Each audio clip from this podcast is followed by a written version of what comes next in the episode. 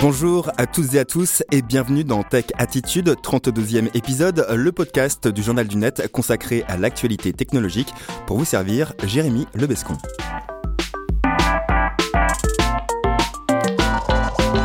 À chaque épisode, nous rencontrons une personnalité de la technologie, de l'économie numérique en France. Aujourd'hui, David Princé, président directeur général de Binance France.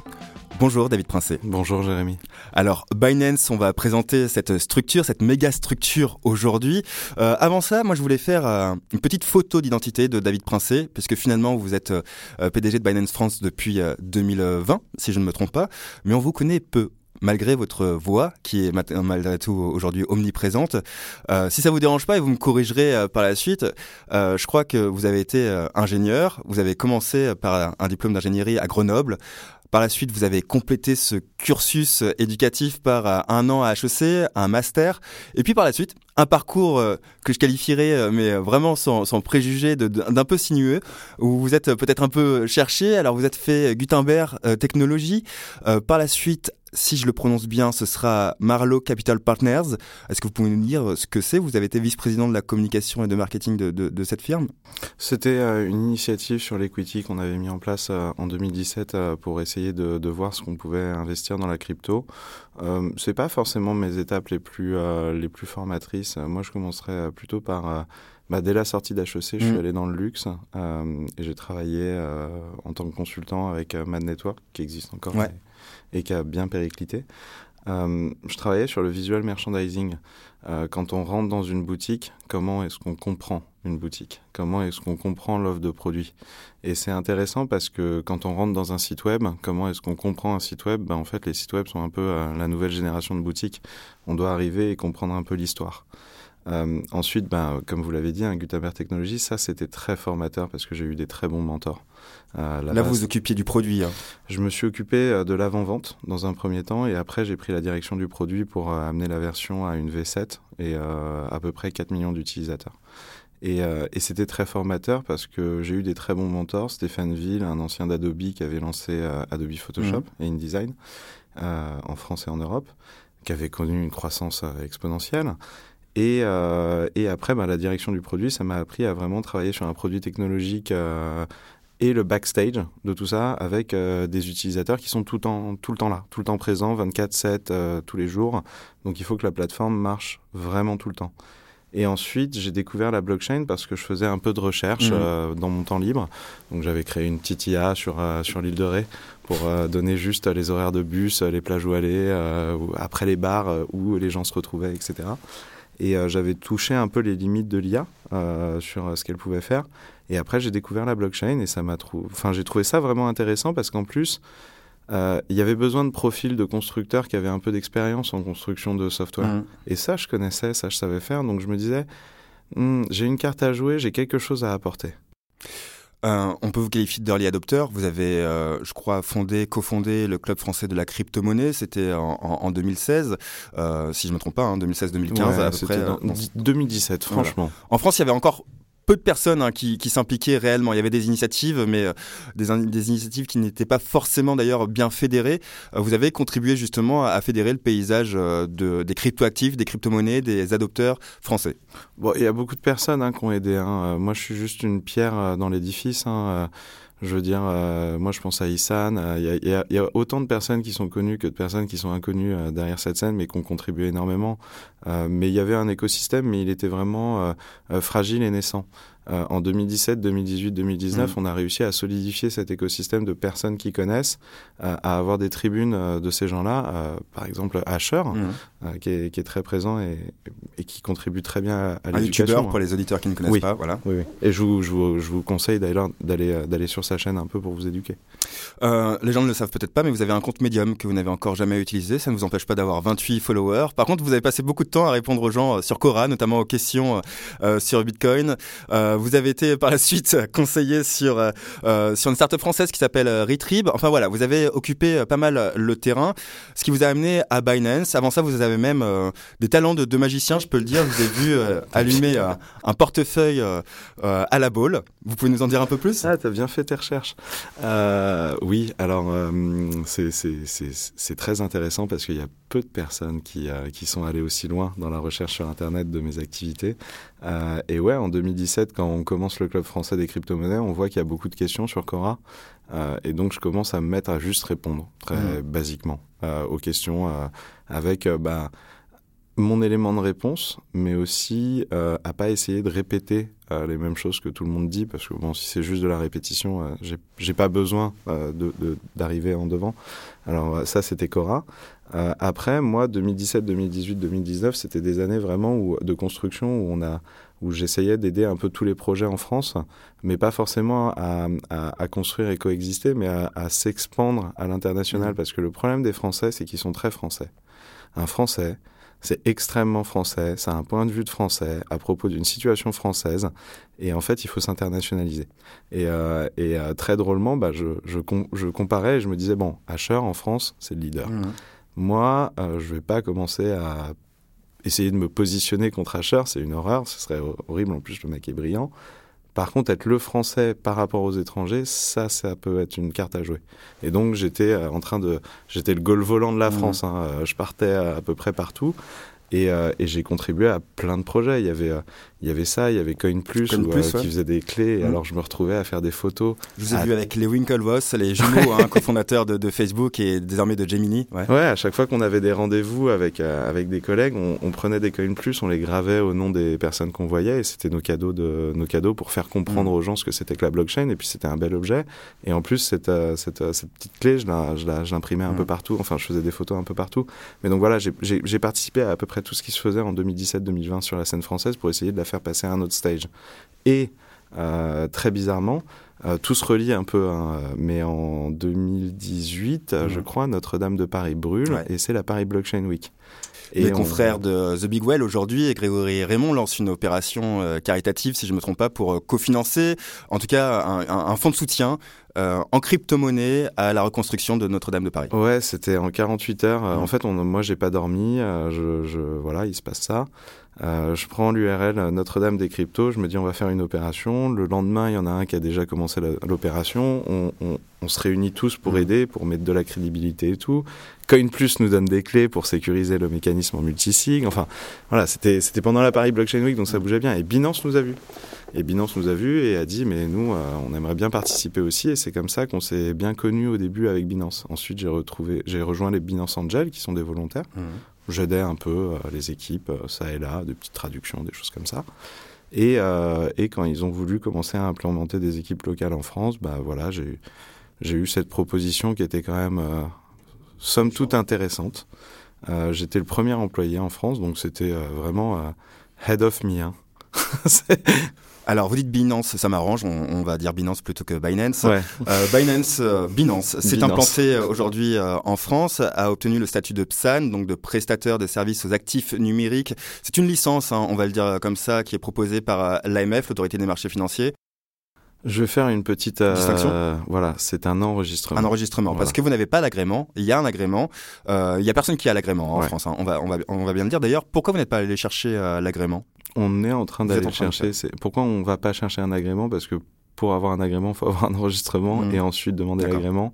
Et que euh, l'agrément, c'est euh, justement personne ne l'a jamais eu mmh. parce que c'est un process qui a pour l'instant pas forcément été vraiment entamé. Euh, on est en train de l'entamer, on est l'un des premiers à l'entamer. Et ça, c'est une bonne nouvelle. Alors, ne sautons pas les étapes pour les gens qui ne connaissent pas forcément Binance. Qu'est-ce que c'est Binance? Aujourd'hui, c'est un monolithe. Ça n'a pas forcément commencé euh, comme ça, mais c'est une plateforme à l'origine euh, d'échange de crypto-monnaies qui s'est maintenant bien développée au-delà, au-delà de cette seule fonction. Oui, au, départ, on a, on a 5 ans, hein, donc on est relativement jeune. Euh, on est une start-up technologique à la base. Au départ, on avait créé une plateforme pour acheter et vendre des cryptos de manière centralisée, un centralized exchange. Euh, en moins de 6 mois, on est devenu leader du marché euh, par plein de, de hasards, de mmh. circonstances, mais aussi des équipes qui travaillent vraiment fort. Et, et une fois qu'on est leader comme ça, bah, vient une nouvelle mission qui est d'ouvrir la voie, de, de, de l'idée un peu à tout ça. Et, et à chaque fois qu'on ouvre une porte, ben, tout le monde peut s'y engouffrer. Donc euh, on est passé de start-up à écosystème. Et maintenant, dans l'écosystème, bah, on voit qu'on doit aller vers plus institutions financières dans certaines zones, vraiment plus système technologique comme Trust Wallet, qui est un mmh. portefeuille décentralisé. Enfin voilà, on, on, est à 360 sur la blockchain et notre but, si vous voulez, c'est de créer les briques pour que les acteurs de demain qui soit existent, soit n'existent peut-être même pas à l'heure actuelle, puissent construire par-dessus. Alors, l'histoire de Binance n'a pas toujours été euh, fluide non plus, notamment en termes de, régulation. Il y a eu des, au moment, au tout début de, de, la plateforme, les headquarters étaient, je crois, en Chine et ont dû euh, déménager. Alors, je me trompe, vous allez me corriger? On n'avait pas de headquarters. D'accord. Notre philosophie était très décentralisée et on était un peu comme ça en, et on disait, bah non, on n'a pas vraiment de quartier général et on était très éclatés. Tous les employés étaient euh, en remote mhm. et, et, et, dispersés un peu dans tous les endroits du monde. Euh, c'est quand on s'est rendu compte que là, il n'y avait pas de régulation non plus. Hein. Euh, et donc, quand la régulation s'est un peu solidifiée, s'est un peu installée, il a, fallu, faire ce step de euh, start-up un peu, euh, voilà, éclaté avec ses règles, etc., à bah, entreprise, institution financière bientôt, etc. Pourquoi le choix de la France? Euh, Alors, il y a eu la Binance Blockchain Week, c'était en septembre dernier à Paris, en grande pompe, hein, un bel événement. Euh, le ministre euh, Jean-Noël Barrot qui était présent sur la scène. pourquoi ce choix de la France de Binance? Il y aurait pu y en avoir d'autres. Maintenant, d'ailleurs, Binance a officialisé récemment, il y a, peu, hein, une licence en Italie. Enfin voilà, il y a, d'autres sièges en Europe. Pourquoi Paris? Parce que c'est le début. Parce que c'est le début de tout et, et parce que on y croit. Euh, moi, quand j'ai commencé le premier jour, j'avais cette euh, forte volonté euh, qui était de, faire de la France quelque chose. Il y, a, un vrai potentiel. On a, on a les bons profils, on a les bonnes personnes, on a, on a, les, on a, on a, on des bons systèmes. Le problème, c'est est-ce qu'on y croit ou pas? Et, et moi, j'y croyais très très fort. Et je suis très très bête. Et donc, s'il faut, bah, je préfère limite le prouver. Ça me montre que je suis vraiment, vraiment très bête à un point. Et, euh, et après, ben, et tu l'as très bien dit, en fait, euh, il n'y a pas que la France. Euh, ce jeu-là, c'est un jeu sur l'Europe. Et l'Europe, c'est pas que la France. Si on veut que ça marche, il faut pas que ce soit que la France, il faut que ce soit suivi.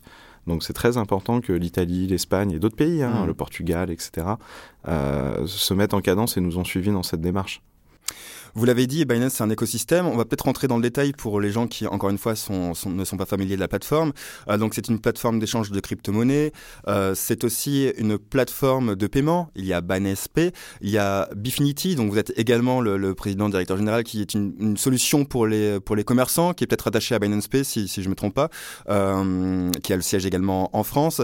C'est aussi une blockchain, la Binance Smart Chain.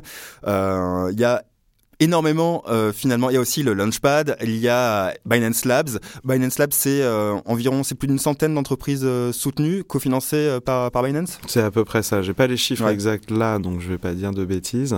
Mais ouais, on a soutenu beaucoup de projets et qui ont très bien marché pour certains, moins que d'autres. Hein. Matic, par exemple, mhm. un énorme succès. Polygon, vous voulez dire? Voilà, Polygon, mhm. effectivement, le nouveau nom. mais Sandbox qui fait Sandbox que vous avez vu mhm. récemment dans ton dans ton podcast encore le jeu Axie Infinity. récemment, il y a une startup dont on a parlé qui s'appelle Unagi, hein, qui, a, qui, a, levé des fonds euh, auprès de vous. Une question tout de même, est-ce que euh, maintenant Binance n'est pas n'est pas too big to fail, comme on dit pour euh, pour pour les banques, c'est-à-dire que maintenant ce, monolithe, et je ne vais pas revenir, en tout cas pas tout de suite, pas faire le comparatif avec FTX parce que ce n'est pas forcément le même cas de figure du tout.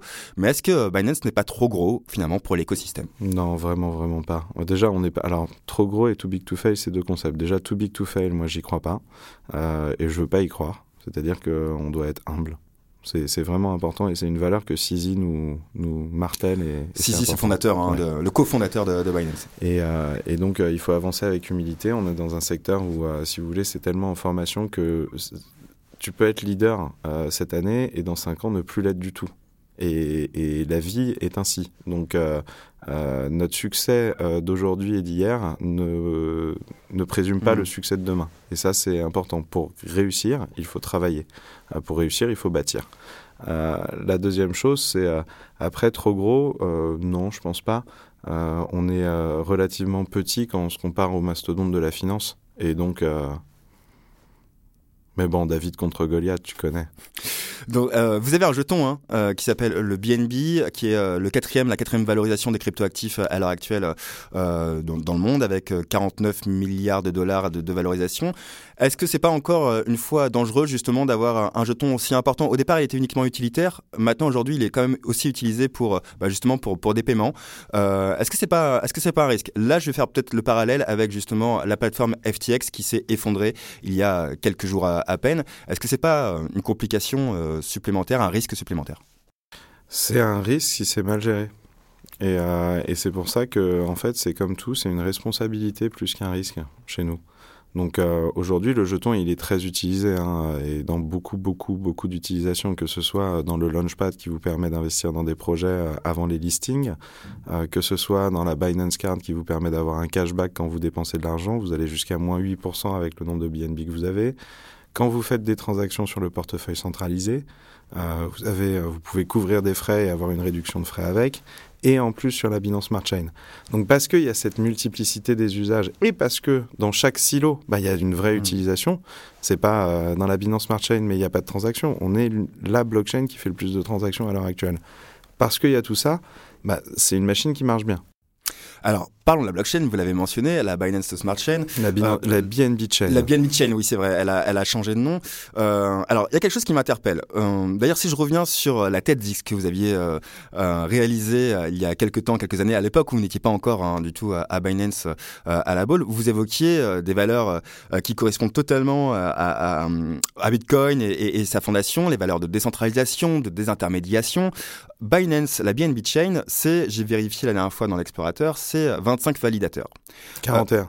41 euh, alors. Bon, alors j'ai mal vérifié, pardon pour moi.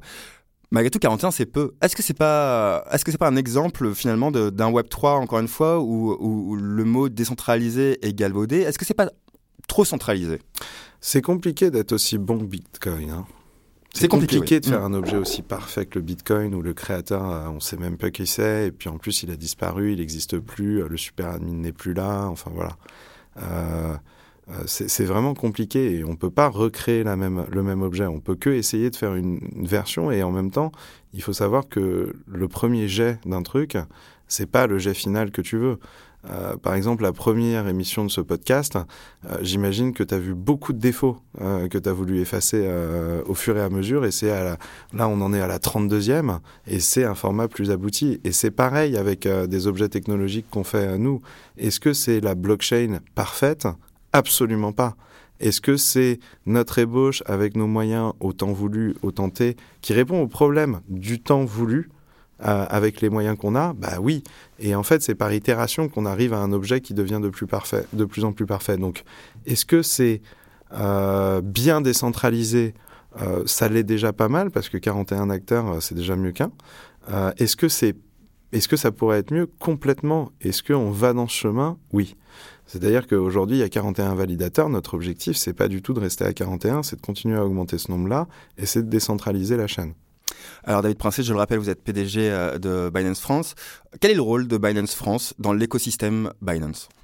C'est un framework. C'est, euh, euh, c'est la France est un pays important et elle est devenue, ne serait-ce que par aussi les, les, KPI et, et, les métriques de la France, qui, euh, qui, sont très vivaces par rapport à l'Europe, euh, mais aussi par euh, la position qu'on a et avec nos licences et avec la possibilité qu'on a. Donc on est on est là, voilà, on est il y a des leaders et on revient vraiment sur ce concept. T'es leader de la blockchain, ben ouvres la voie, bah t'es un peu leader en Europe ou t'es leader même dans le monde chez Binance, bah ouvres la voie pour les autres pays aussi. Tu crées le framework pour que les autres puissent itérer et faire dessus. Combien, euh, il y a combien d'employés actuellement? 150 en France. C'est un chiffre qui est appelé, je crois, à, encore à croître. En tout cas, c'était euh, l'annonce de Sisi euh, lors de la Binance Blockchain Week. Ouais, ouais, ouais, on continue à embaucher dans des fonctions spécifiques. Alors, euh, m'envoyez pas de CV, malheureusement, ça marche pas. Mm.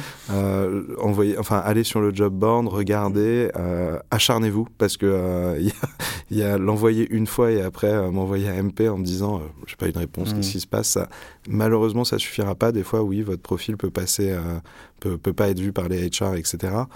donc, acharnez-vous si vous voulez vraiment rentrer. Mais, mais oui, c'est une très bonne école. Et on est en train de, on est en train de créer une nouvelle génération de, de, de prochains de, de, prochains modèles. Il y a un partenariat d'ailleurs avec Simplon autour d'une académie. Ouais, avec Simplon, on a fait un partenariat pour former 10 000 personnes. Mmh. Euh, on a aussi Station F, où on, a, on a posé euh, des activités avec Binance Lab. Il y a plus de 23 startups qui sont passées à Station F depuis le début de l'année. Euh, on avance. C'est intéressant ce que vous avez dit sur M'envoyez pas de, de, MP. Binance aujourd'hui, c'est une marque reconnue qui fait envie, qui, qui est vraiment un produit d'appel pour les euh, gens qui sont dans, dans, dans, le secteur et qui, qui aspirent à travailler. Ouais. Ouais, ouais, c'est, et c'est ça qui est intéressant. Euh, si vous voulez, moi, euh, une technologie, à la fin, c'est une équipe. Hein. Euh, je veux dire, euh, déjà, un, je suis plus tout seul. Mmh. Je veux dire, j'ai une équipe formidable qui travaille avec moi et vraiment, je veux les saluer et c'est, et c'est pour ça qu'on va réussir. Et, et le deuxième point, bah, c'est justement, c'est, le futur de ce genre de technologie, c'est les talents qui vont se construire dessus. Euh, c'est peut-être même pas Binance qui va résoudre les problèmes majeurs qui sont rencontrés à l'heure d'aujourd'hui. Ce sera peut-être un partenaire, euh, une personne qui aura vu de l'écosystème ou une personne qui aura appris sur Binance et après créé quelque chose. Parlons euh, rapidement de la réglementation. Euh, vous êtes UPSAN, on l'a dit. Euh, vous êtes peut-être en, route pour un agrément. Ce serait le premier, en tout cas en France pour le moment, il n'y en a pas. Est-ce que le règlement est bien fait? Il y en a un autre qui arrive, MICA TFR, en Europe, en vigueur à partir de 2024. Il y aura 18 mois pour se mettre en conformité. alors, en fait, ça devrait être plutôt une chose relativement bonne pour vous, puisque si on est PSAN en France, on devrait être relativement bien CASP hein, euh, en, Europe. Est-ce que ce, ce, règlement est une bonne chose? Est-ce qu'il est bénéfique pour l'écosystème? Je pense. Euh, moi, je pense que quand on commence à avoir ces degrés d'adoption, etc., euh, à certains endroits, il faut avoir des zones avec des règles.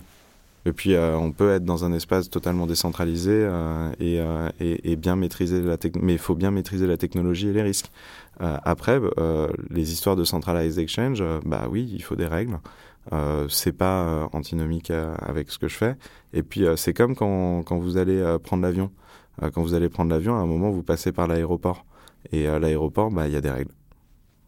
Est-ce que c'est vrai qu'elles sont néanmoins bien faites C'était ma question, puisque, alors je crois que si on parle de Mika, on va pas forcément rentrer trop dans les détails, mais par exemple, il y aura cette règle sur la sollicitation active, c'est-à-dire que pour un, un acteur étranger, extra-européen, qui ne se serait pas enregistré auprès de CAS, mais ne ferait pas de sollicitation active, on va le dire pour résumer, c'est-à-dire de la publicité, euh, pourrait néanmoins accueillir des clients européens. Je pense notamment, euh, par, je vais citer un nom, à Kraken, hein, qui n'est pas PSAN en France, euh, qui n'est peut-être pas forcément euh, appelé à... Ils ont une licence en Allemagne, je crois. Qui a une licence en Allemagne, pas en France, ouais. en tout cas. C'est européen. Euh, enfin, l'Allemagne est européenne. Ouais. Encore, euh, enfin. En tout cas, un acteur euh, qui ne serait pas enregistré sur le sol européen pourrait exercer dès lors qu'il ne fait pas de publicité.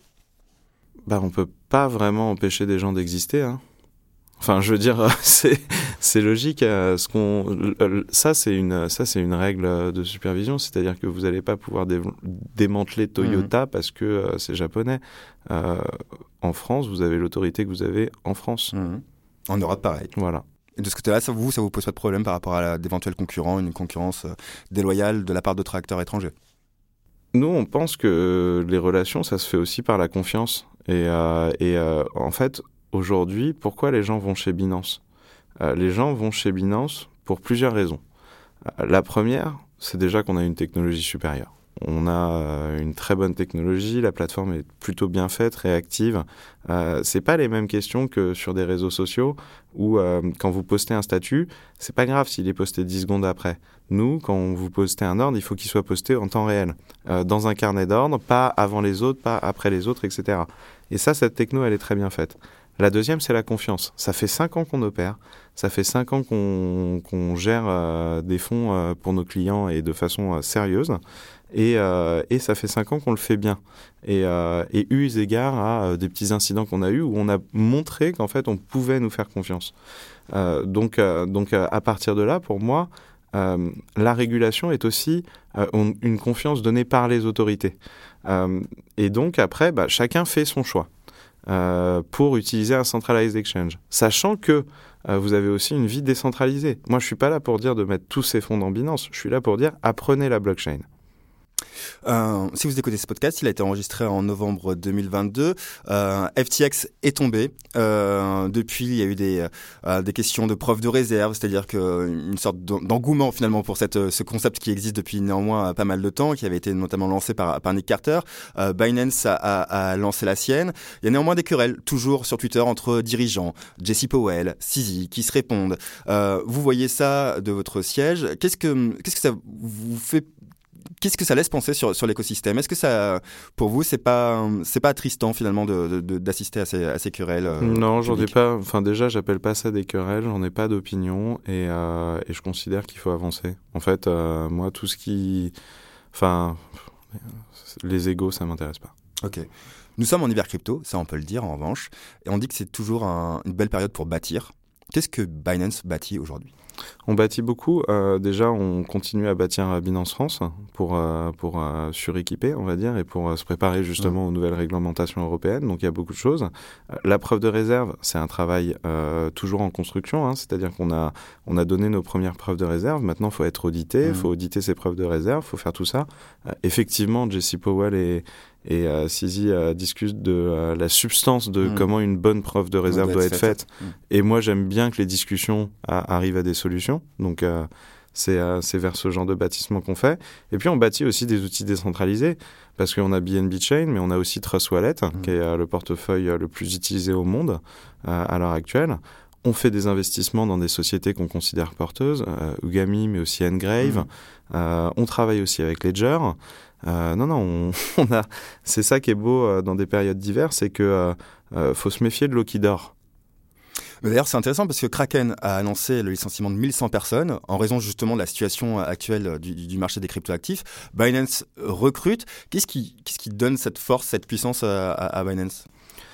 On a très très bien travaillé ces dernières années. On a très très bien travaillé ces dernières années et au lieu de faire des, beaucoup de sponsorship, etc., mmh. Euh, on a été plutôt euh, bah voilà, dans nos valeurs assez humbles, assez hardcore.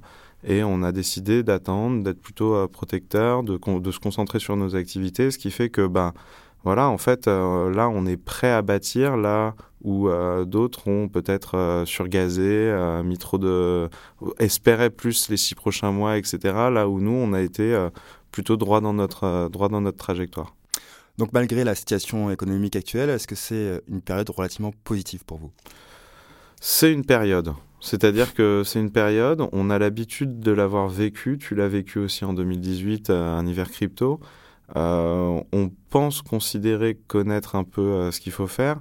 Après, c'est une période où, comme toujours, le travail paie. C'est-à-dire que si on travaille dur, si on construit vraiment et si on le veut vraiment, on va y arriver. David Princet, PDG de Binance France, c'était un plaisir. Merci d'avoir été avec nous. Je pense qu'on se reverra euh, bien sûr euh, prochainement. Je remercie également euh, toute l'équipe de JDN, à commencer par Axel Dalou, Léa Verne, Steve Marquez, Harold Fané. Et puis bien sûr, vous pouvez retrouver tous nos épisodes sur vos plateformes préférées, Spotify, Apple ou encore SoundCloud. À très bientôt. Au revoir. Merci.